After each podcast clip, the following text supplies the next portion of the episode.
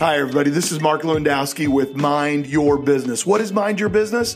It is a website full of great content and podcasts that come from real world experience, not a bunch of crap you read in a textbook. Listen, folks, this is 30 years of me running businesses, businesses that I started from scratch or that I was hired to help run. This is real world great nuggets of knowledge. The whole idea of Mind Your Business is for you to build your personal capacity. It's your ability to make an impact in your world, whether it's an organization, whether it's a club, whether it's within your family, or anything you do. Can you make an impact? And the answer is yes. But every day you got to get better. You've got to get stronger. It's just like being an athlete. You you build your muscles, you build your endurance. Well, in business, you build your knowledge, you build your experience, you build your expertise, and then you take that to the marketplace. That is how you build your capacity. Now, who should be listening? There's not a soul out there that can't benefit from this content, but let me tell you, out of 10 people, everybody's going to get a different nugget out of every piece of content. So when you're listening to this, listen for the stuff that really resonates for you. And then send me a message. Connect with us. Be engaged. Let us know what's working for you and what you need more of. This is going to be a great, great adventure for all of us. And I'm very excited that you're a part of what we're doing.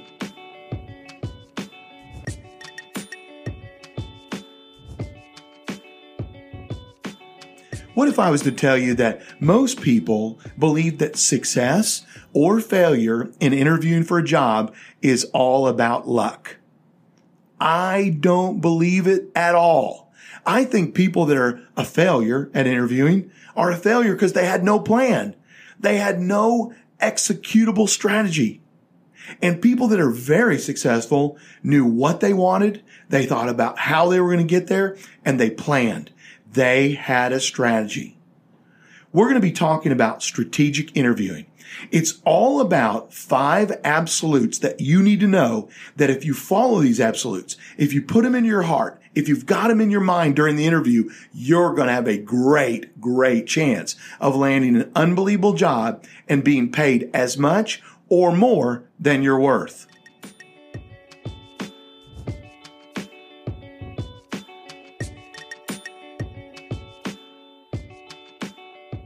This is Mark Lewandowski. Today, we're going to talk about a very interesting topic. The topic is called strategic interviewing. The whole idea is that I believe that you can get the very best jobs possible and also at the very best pay possible. But you can't do it with luck. You know, if you've been listening to me for these weeks and months, and even if you've been listening to me for years, you hear me say all the time, luck is not a strategy. Today, we're not going to rely upon luck. Too many people, when they're interviewing for a great job or an awesome opportunity, rely on luck. They think, well, there's nothing I can do to really plan this event. I can't really be in control of this event. So I'm just going to go in and do my best. You know, that kind of mentality sounds a lot to me like someone that's relying on luck. We're not going to do that today. You know, I interview a lot of people. We've got five companies that we run or own and literally 2,000 employees. And among all those employees, there's a lot of opportunity to replace people and to interview top candidates who might get a job. Too often I see people that should do a great job interviewing just absolutely fail when they get here. Just last week was a perfect example. It was one of the reasons why we're having this particular training session is that I, I just got fed up with the lack of quality interviews. It wasn't the talent of the people. It wasn't the quality of the person. It was the fact that they just did an absolutely terrible job preparing for and executing the interview. I see it all the time. I see low energy. I see terrible resumes. I see people that do absolutely no research about the company or companies that we own where they're trying to become an employee. And worse, the worst thing of everything I see is a resume that shows that they're job hopping year after year after year. It seems like every eight months, 12 months, maybe 14 months, they're switching roles and doing something different. And it all comes down to the fact that they didn't get the optimum job. So therefore they settled. And because they settled, they were unhappy. And here they are interviewing again. But you are not that person. You know, I'm confident that you're not that person because if you were that person that I've interviewed and wasn't happy with and didn't hire, you wouldn't be an ongoing learner like you are now. You know, you're listening to this, taking your time, listening, developing yourself. You are a learner. You are a planner and you are a strategist. So today, what we're going to talk about is strategic interviewing. It's purposeful. It is thoughtful. It is strategic. And we're going to start today with five absolutes of optimal interviewing and getting the right job. Absolute number one is probably the most important thing that you'll ever consider before an interview. And if you don't get this piece, friends, you've really missed it. I want to slow down and just really hammer this thought out that if you get this one piece, if you really grab a hold of, of the first absolute of interviewing, you're going to be miles ahead of the competition. Absolute number one is think like a solution, not an employee. What does that mean? I thought you're interviewing to become an employee. No, no, no. You're interviewing because somebody has a problem and they need a solution. You know, no business that I know of ever sits back and says, you know, we have 120 employees. What we really need is 121 employees. So now that we've got 120 employees, let's go find one more. No one ever, ever says that. What they say is we as an organization have a problem or we as an organization have an opportunity and we need a solution. See, in order to be great, in order to grasp the best jobs, and as we're going to talk later, in order to get the optimum amount of pay, you must become a solution and not consider yourself an employee. Now, what's the difference? The difference is a solution person is trying to find out how they can be an answer to a problem a company has. And therefore, before the interview, the solution person is doing the research and during the interview, listening for cues that would help them understand what are the problems in the organization that have led the organization to opening up a job and seeking a solution. So what you've got to do in advance of the interview is you have to research the industry, research the company, and then while you're in the interview, look for clues, what we call them cues, little words or phrases someone might use that will help you understand what it is that's their problem that leads to you becoming the solution. So number one, as long as you get this, you're in great shape. You must think like a solution, not an employee. Don't, don't go get a job. Grab a career. Don't get a paycheck. Be a solution. All right, let's move on to number two. Number two is a very important absolute. And it's one that people are the most uncomfortable with. You know, me convincing you that you're not just an employee, but you're really a solution. That's one thing. But this one's tough. This one's a real challenge. And the people that do this get the best jobs and they get paid well for them. And absolute number two is be in control of the interview. You just looked at me like I'm crazy. Have you lost your mind, Mark? Be in control of the interview. The last thing you feel when you're going in for an interview is that you're in control, yet you are. You must be in control of the interview. Well, how do you do that? You do that by thinking in advance. Remember, we talked about that this interview process is a strategic process. You think about it in advance. You prepare yourself in advance. You get ready. You think through the process so you can control it. How do you control an interview? You control it by asking strategic questions. And we're going to break those questions into three types. The first one is personal questions. All right. A personal question. Now, many of you think, well, that means if I go into somebody's office, I look around, I see that they've got a tennis racket on the wall and you say something really bright like, Oh, do you play tennis? no shit. I play tennis. I got a tennis racket on the wall. Or you look and say, Oh, you have three kids? Yeah, no kidding. I got three kids. There's a picture right there. Why do you need to ask that kind of ridiculous question? That's not a strategic personal question. A strategic personal question is while you're walking in, you say something like, I noticed this morning on CNN that this is occurring in your industry. Did you happen to see that article? Or did you see that, did you see that newscast? It begins a dialogue where you're engaging one on one as a person. You're not asking about their wife or their dog or their children or their tennis racket. You're starting to engage in the reason that you're here. It's becoming a solution. So you ask a personal question about something about the industry. And if you're not looking into the industry, you're not going to get the best jobs. So this should be easy. You should be able to say, I read in The Economist this morning, or I read in the Wall Street Journal, or I saw on CNN. those are the kinds of things you should be looking to say. All right. So those are personal questions. Look for a way to connect via the industry. Next, don't be afraid to ask a process question. Now, what is a process question? A process question might be, um, you might sit down and say, I'm a little bit nervous. And when I get nervous, I usually have very short answers.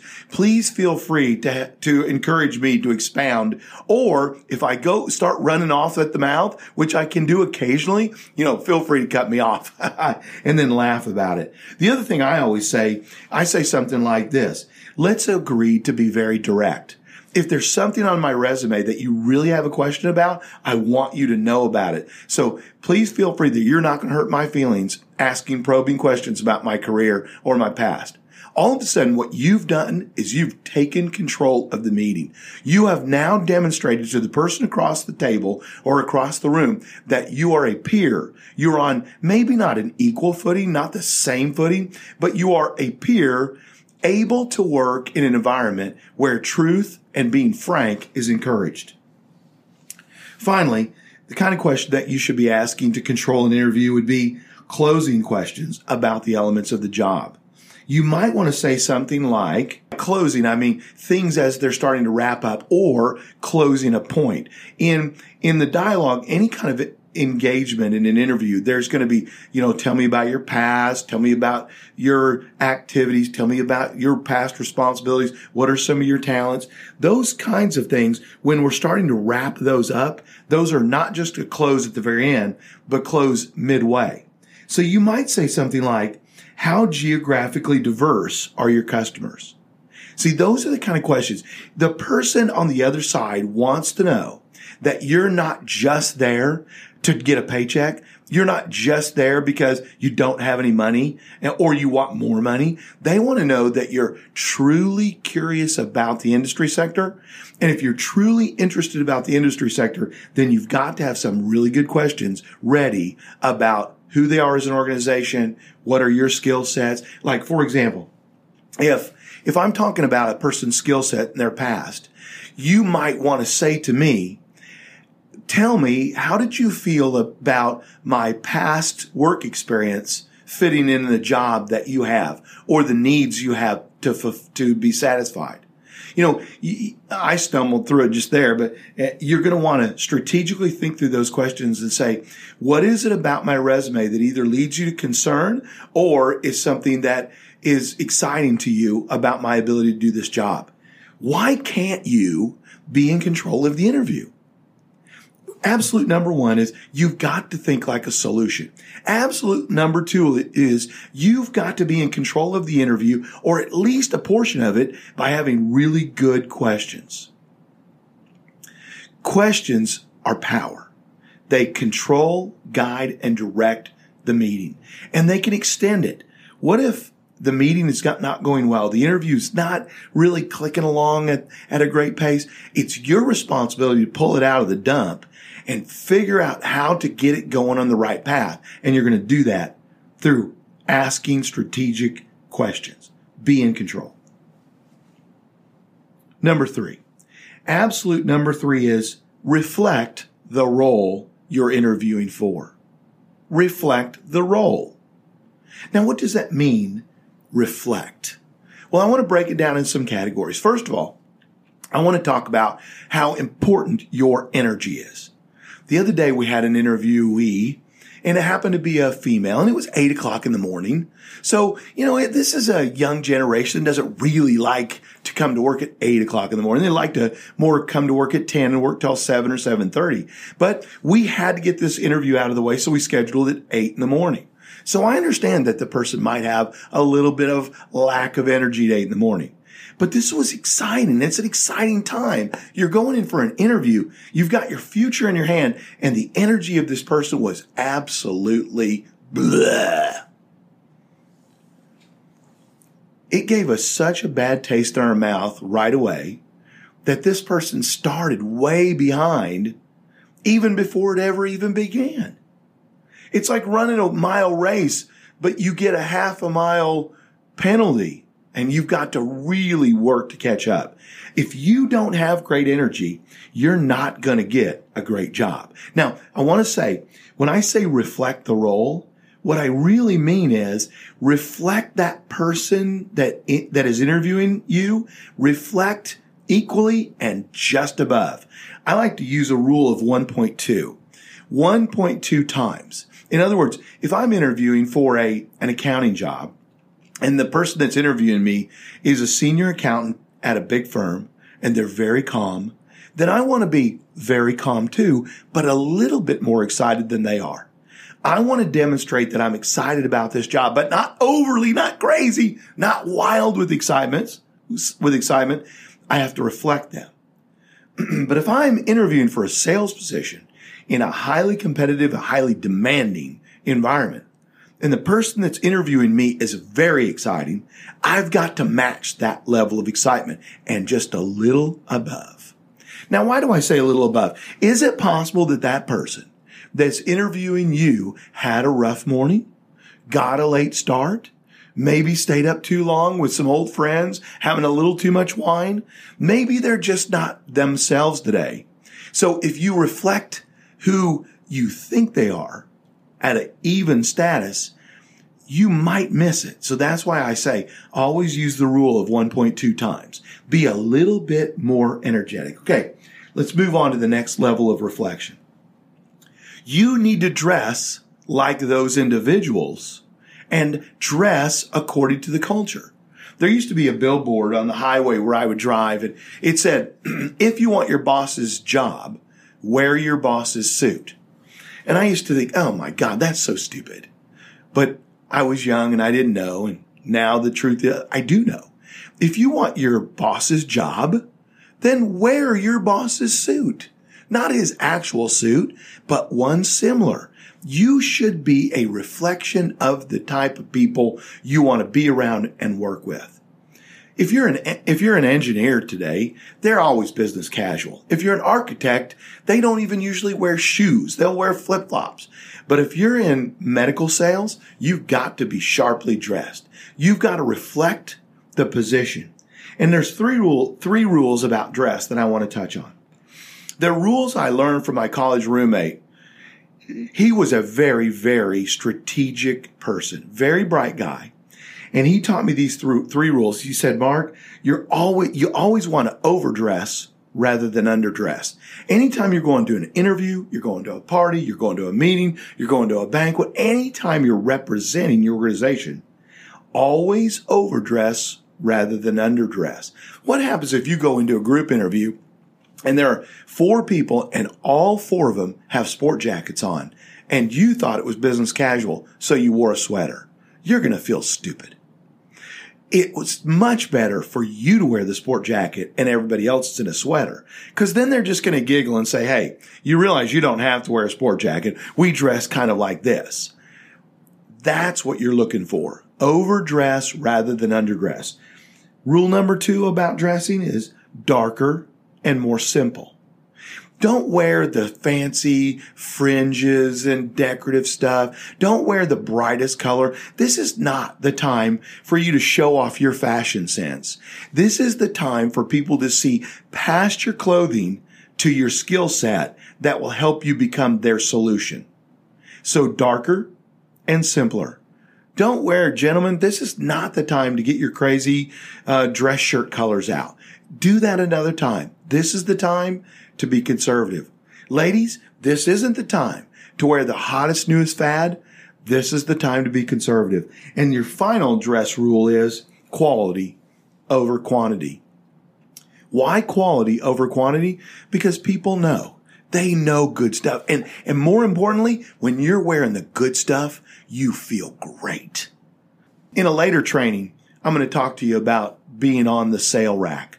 But I want you to consider if you're the kind of person that likes to go to the discount stores and flip through the sales and find something really cheap, I understand that. I have a temptation every time I walk by a sale bin to peek in there and see what's in there.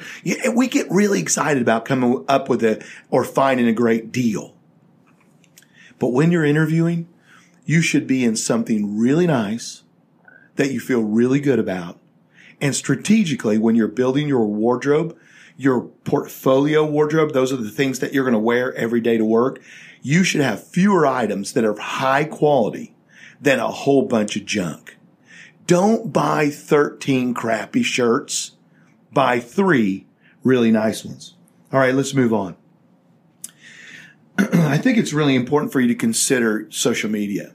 Social media, your social media presence really needs to reflect the company. I'm on the board of directors for a, an organization, and I, when we were looking for a new president, the first thing we did after we honed it down to two possible candidates, and we looked at all of their social media. We're trying to determine did they put anything up there that could harm us, or are they engaged socially that could help us? So think about it in this way. Is there anything on your webpage that can hurt your ability to get a job? And have you placed strategically things on your on your Facebook or on your LinkedIn or any kind of web presence that will help you get a job? Think about that very strategically. Next, a lot of people are uncomfortable with eye contact. If you're going to have the ability to really reflect the role, then you've got to be able to look at the person in the eyes. If you're uncomfortable with that, practice. Practice with strangers, practice in the mall, practice at the grocery store. Don't wait till it's really important and try to use eye contact. Start developing your skill set of connecting with the person's eyes now because you're going to need it. That's a lifelong skill and you're going to need to have it. Next, posture. Posture is very important. Standing up tall, standing up confident, sitting upright. Don't slouch when you're interviewing, even if it's a very comfortable chair. It's interesting. There's TED Talks and they're available to you on YouTube. And one of them that I recently saw was all about the power of posture. I highly recommend that you go on TED Talks and look at the power of posture and it will tell you a whole bunch about the way that you want to stand, the presence you carry, the strength and confidence you build. It's great stuff. We, we don't have time for it in this session, but I want to encourage you to really look into posture. And finally, if you're going to reflect the role, reflect the handshake. This one's a tough one. You've got to match the person's intensity and duration of the handshake.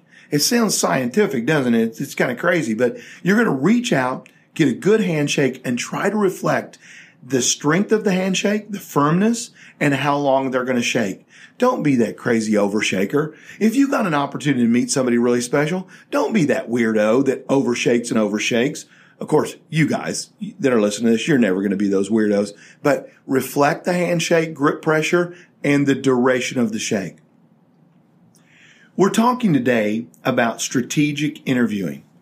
That's the process of planning in advance a successful endeavor moving through the interview for success. We started out by talking about that if you're really going to do a great job in an interview, if you're really going to have success, you've got to think like a solution.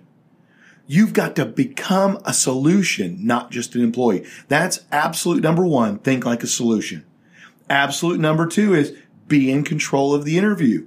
We talked about that it's important for you to have questions that you plan that are both personal in nature, process in nature, and closing. Wrap it up. Get more feedback from people. And third, the next absolute or the third absolute is reflect the role. You have to reflect the kinds of people that you're interviewing or visiting with during an interview. Our fourth absolute that we're going to talk about today is really important. I see this all the time. And I see it most commonly out of young people that are coming out of business school. In business school, what happens is toward the end of your academic pursuits, you make a lot of presentations and you you plan and you think and you've got a PowerPoint and at the end of your presentation, here come the question and answer sessions. This is the time in your presentation where the professor or anybody on a board that's listening to you can raise their hand and ask you questions.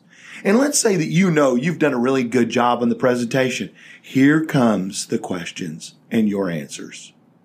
If you hit it right and you answer all the questions, you go from an A to an A plus. If you miss it, you go to a B minus. And so you're willing to take risk by making stuff up. I call that MSU, making shit up. You do not want to do that. And you certainly don't want to do it in my world. I see it all the time from this new generation of talent because they've become accustomed at risking when they should be conservative. So Rule number four, absolute rule number four is don't overreach. Overreach is that habit of saying too much, things that you don't know for sure, reaching over the top to connect or to make an impression and taking a chance. I don't like that. Overreach to me is when you come into my office and you're going to tell me about a problem and I say, what do you think we should do? Or what's the percentage of individuals within our industry sector that have this? And you just make it up. You cannot make up things in my world. In my world, there are no B minuses.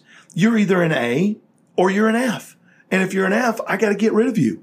You cannot make things up. Here's the kind of stuff I see. I see somebody put down on their resume, materials relocation specialist. I'm like, what's a materials relocation specialist? Well, I come to find out it's really just a very glorified name for stock boy. Don't make stuff up. If you don't know the answer, it's much better to pause and reflect and think about exactly how you might answer this question politically. Let's say that I'm doing a really nice job interviewing you. You're doing a great job responding. And I hit you with a question that you really don't know. Your temptation is to overreach, to make up an answer, to hope that you're right. You're, you're now relying on luck instead of strategy. And remember, like we say, luck is not a strategy. A person that overreaches makes stuff up and throws it out there and hopes it sticks a really good strategic interviewer doesn't overreach. They pause and they reflect. See, many times to those of us who are interviewing, our questions are all about seeing how you handle challenges, how you think through processes, how you think about situations that you might not have considered. So it's more important to me that you pause and reflect and demonstrate to me that I can trust you. If you make stuff up, I cannot trust you. And if I can't trust you, you are not a solution to me. So don't overreach. Pause and reflect. Don't ramble. Rambling demonstrates that you're uncomfortable. Get to the point, support the point, and move on. It's okay to let an interviewer see the process of your thinking. You know, too many times people want to be real quiet and they want to, you know, think through and they just burst out an answer. It would be okay with me. In fact, I would love to see it if I asked you a really difficult process question. Like I said, how would you handle a situation like this? If you were to stop and break down the points kind of out loud and then think through what your options are and then say to me, I think my best option is the second one, this. You've shown me that you can think through a process and that is very impressive. So don't overreach. If you're going to be a great strategic interviewee, don't overreach. Be confident in your answers, but only answer what you know. Absolute number five is to finish strong. What does that mean to finish strong? You know, just like a great song in which you're going along and you're singing the song. And at the end, there's that great big crescendo and there's the climax at the top of the song. And then we cut it off. Too many people in business processes, especially interview, have a good interview and then it just falls off at the end. You've got to think through how are you going to finish this interview? Well, let's start with a couple of concepts. Number one, follow up immediately. I don't even think you should get home and take off your interview clothing and put on your regular clothes before you've handwritten a note and got it in the mail. You might say, well, that sounds just a little too eager for me. I don't want to show somebody that, that, that I'm that eager. Well, you know what? When I'm looking for a solution to a problem, I want, I want to find somebody that's absolutely engaged in solving these problems. Somebody that's absolutely excited about it, not somebody that's going to think about it for a couple of weeks and then maybe get me a thank you note. You should be sending out thank yous immediately. Grab a business card, put it in your pocket, go home immediately, write that thank you note and get it mailed out. You know, years ago, I had an opportunity to work for one of the best companies in my hometown. I was really excited. It was a major, major national player in the space. And, and the space was computing and technology. And I was really excited about it. And a friend of mine called me. He said, Hey, I got you an interview at this organization. And I was very, very excited about it. So, of course, I put on my interview suit and my best shirt and I put on my favorite tie that's conservative and looks really good and I polished my shoes and I did it all. And I went to that interview and I, he and I hit it off beautifully. But where I failed was in some of the technology. I didn't understand all the technology. And I also didn't understand that the job was really a systems engineer job, not in sales. So the interview went well. We shook hands, walked to the elevator. I went right home, banged out a thank you letter, got it in the mail right away, and then I didn't hear from anyone. And I got a little nervous. And I thought with the, with how eager they were to get this job filled, certainly, certainly they would have called me back by then now. So I made a few attempts to call and no one answered. So I got up one morning really early, put on my favorite suit, did my hair, shaved really close, and I went to the company at 6:30 and sat in the bench just outside the elevator and waited for the gentleman who interviewed me to show up. the door opened and in he walked, looked at me shocked, eyes as big as saucers and said, "Mark, what are you doing here?" And I said, "I just didn't want you to forget me." And he burst out laughing. He said, Oh, I, I'm not going to forget you, especially not after this. But I've got to be honest with you. You know, the job that we had open was a systems engineer, and I really don't think you're the best candidate. I think you're a much better candidate for marketing, and I've already passed your name and resume off to my colleague who handles the marketing and sales jobs. I was thrilled. Think that couldn't have gone better. But I was willing to demonstrate that I had such an eagerness, such an excitement about the job that I was willing to do what other people weren't. And that meant showing up early, waiting for a long time for someone to show up. You know, one of the things that is important in finishing strong is having the courage to ask why not. Let's say that you're in an interview and maybe you're called to a second interview and they're going through the process and you believe that this isn't going to work. In fact, all the indications and all the signs are pointing the fact that you're probably not going to be the one that gets hired. What do you do? Well, I'll tell you, years ago, one of my closest friends was interviewing for a great job in the security business. Not securities, but security business. And he went, he did all the research, did all the studying, knew all about the company, did a great first interview, great second, and they called him to the final interview where it was just he and one other guy. It was winner take all, zero sum game. One guy walks out with a job, the other one doesn't. And he looked at, and I remember my friend telling me that he looked across the waiting room and he stared that guy down and tried to say hello to him, but the other guy wasn't very, wasn't very uh, friendly. And so the other gentleman went in first and came out about 40 minutes later. And now it was my friend's time. My friend's name is Phil. And Phil goes in and he sits down and he has his third and final interview. And it was pretty tough. It was grueling. And when they got to the end, the gentleman reached over and patted him on the arm and he said, Phil, thank you so much for coming and, and going through this process. But we've decided that we're not hiring you. We're going to take a different candidate. And Phil sat back and he breathed a sigh of frustration and unhappiness. And then he sat back up and he said, okay, I understand and I respect your decision, but before I go, would you please tell me how I could have been better? What could I have done to make you want to hire me instead of the other candidate? How, what can I take away from this experience that will make me better in the future. And the interviewer burst out laughing and said, Phil, that was what we were looking for. We wanted someone so eager to succeed that they would ask, why not? Are you that person? Are you so eager to succeed that you'll ask, why not? Now, maybe in a very first interview, you don't want to ask why not because you've not been told. But I will tell you, when I was a younger man, I had an opportunity to interview for a great job at Pepsi and I sat down with the regional president of Pepsi Cola and I was so excited about the opportunity because it was Pepsi. You know, it was going to be a great, great job.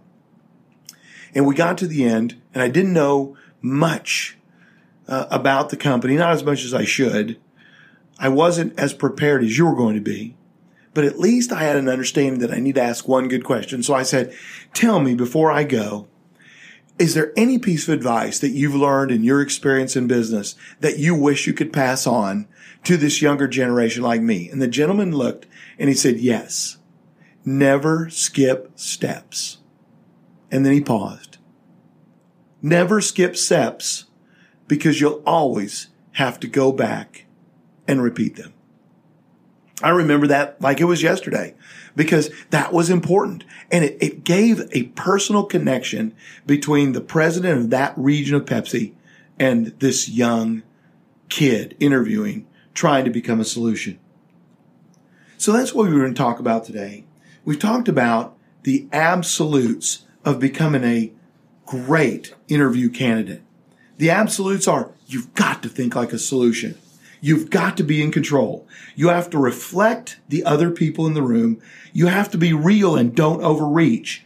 And finally, you've got to finish strong. You know, one of the bonus, a little bonus piece I want to talk to you about is, and we're going to do this really deeply in a, in a future episode. But the bonus is I want to talk about pay. Every job has a, a standard type of pay that the person is considering. They're saying to themselves, if we go out and find a candidate, this is what we ought to be able to find them for. But it's rarely a static number. There's usually a, a level above that people are willing to go. And there's also always a level below that they're willing to go. So when you think about pay, you have to understand that pay is a direct result of the person's perception of your value. Let me say that again. Pay is a result of the other person's perception of your value. Therefore, if that person perceives you as a solution to their needs or a solution to the opportunity that sits in front of them, they're going to want to pay you more. And if they believe that you're a safe choice, not only, not only are you a solution, but you're a safe choice, that is worthy of extra pay as well. So what do I mean? Well, what I mean is if I look at your resume and you've changed jobs every year, and I know it takes about 10 months to get you thoroughly trained and through the process to start really making an impact on my company. You're not safe to me. In fact, you're very risky. I could spend an entire year paying you, hoping you'd become a solution for you just to leave. We've been, as an organization, the victim of spending a lot of money training people and giving them a great opportunity for some bigger company big publicly traded organization to sweep in, offer a whole lot more money and try to steal our people from us. And it sucks because if they leave, all of that investment is what we call sunk cost. It's, it's gone. I can never get it back. So here's what I'm looking for. Are you a solution and are you a safe solution? And if you're a solution and a safe solution, I think you're worth a lot of money. So consider that as you're interviewing. Am I a solution? That ought to be the very first thing you think about when you get up and get ready. How am I going to demonstrate to these people that I am a solution to the challenges they face? And how am I going to find out what their problems are? Remember in the controlling part where I said absolute number two is you've absolutely got to be in control of the interview. If you can find out what the problems are that this organization is going through, you know how to become a solution.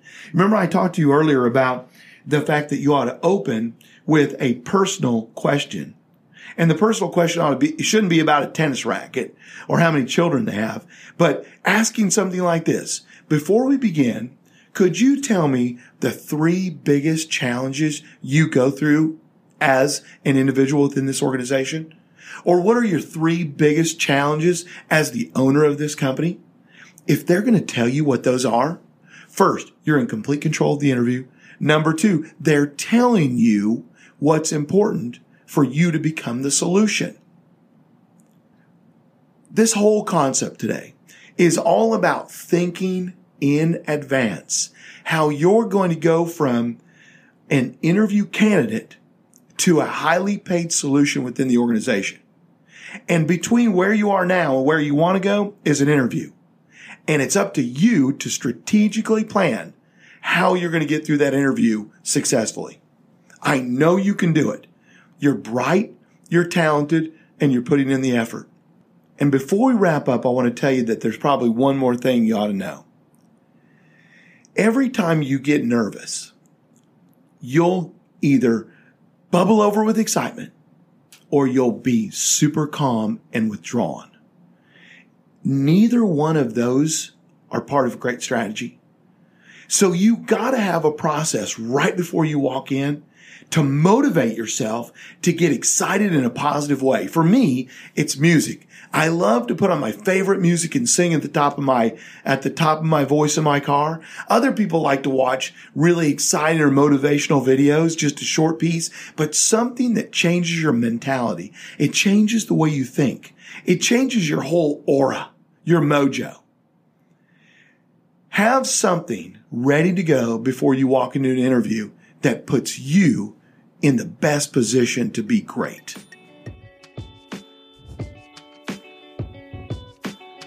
Hey guys, this is Mark Lewandowski thanking you for joining me today. I'm really excited that you're enjoying the content. It means a lot to me. And I want to encourage you to go deeper into this content by visiting my website at marklewandowski.com. On that website, you're going to find more information like blog posts and all of the other topics we've talked about thus far. And while supplies last, I'm going to give you a copy of my book called Rattle Your Cage.